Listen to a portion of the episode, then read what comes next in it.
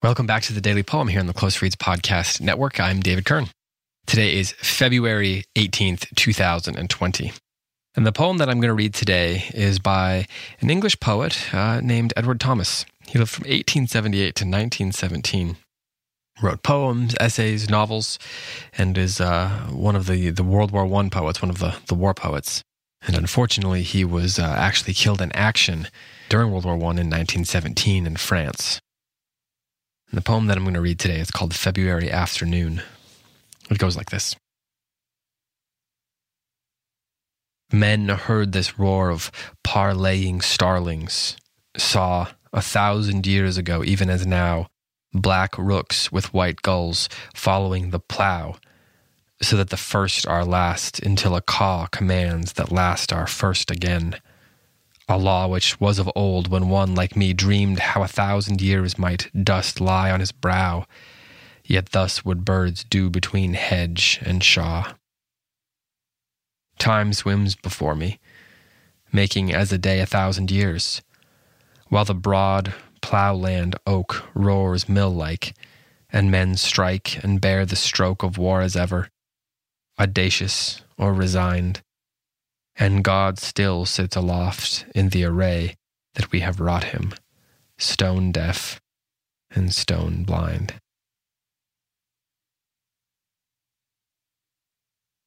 So this seems like a uh, a dark poem, I suppose, uh, and perhaps even a nihilist poem at first glance. But it's a it's a very skilled poem, and uh, you know I, I don't think that it's as nihilistic as many people read it to be. It's certainly a poem about the passing of time, about the way time works on us and against us. Um, the the phrase "a thousand years" is used, I believe, at least three times, perhaps four times in this poem. This is a Petrarchan sonnet, and the first eight lines, that octet at the beginning, is consumed with the the, the birds, the the parleying starlings, the black rooks, the white gulls. Um, so in the in the octet at the beginning, those first eight lines of this Petrarchan sonnet, the tense is past tense. It's a, it's about looking backwards.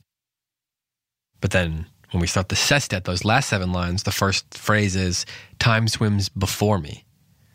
So in the first part, the thousand years is past, and in the second part, the thousand years is is present and future. Time swims before me, making as one day a thousand years in the first half, the gulls, the, the black rooks with white gulls, are following the plow. In the second half, in that sestet, the broad ploughland oak roars mill like, and men strike and bear the stroke of war as ever. And it's it's it's striking that in the first bit it talks about parleying starlings. But in the second half, it talks about men at war. In the first half, when it talks about birds, it talks about the notion of the first being last and the last being first. A law, which the poet says was of old when one like me dreamed how a thousand years might dust lie on his brow. Yet thus would birds do between hedge and shaw. But men strike and bear the stroke of war as ever, audacious or resigned. So either men are resigned to waging war, or they do it purposefully with audacity. But what is clear at the end of the poem, it says that God sits aloft in the array that we have wrought him, stone deaf and stone blind. Stone deaf and stone blind. That's the, that's the way we have carved him, the way we have presented him, the way we have arrayed him. We have functionally, by our actions, made him stone deaf and stone blind, when in reality, by our actions, we have been deaf and blind to him, is what this poem seems to be saying. But it doesn't do that in a way that is trite or answers questions uh, without us having to think about them. That's the way it has to be, I think. This kind of poem about this kind of subject matter cannot give us trite answers. It ha- can only give us questions that we have to live with. I mean, I think that that's the unique work of poetry and, and as readers, as listeners of poetry, we have to be okay with it. We have to come to it saying, I come to you, poem, because you provide the context for spending time with a question or an idea for a long time. That's the unique purpose of it. Um, of course, the pathos is added to it, knowing that Edward Thomas died uh, during World War One, died fighting the wars he's talking about here. That's the, the tragedy of it, like so many other people have as well.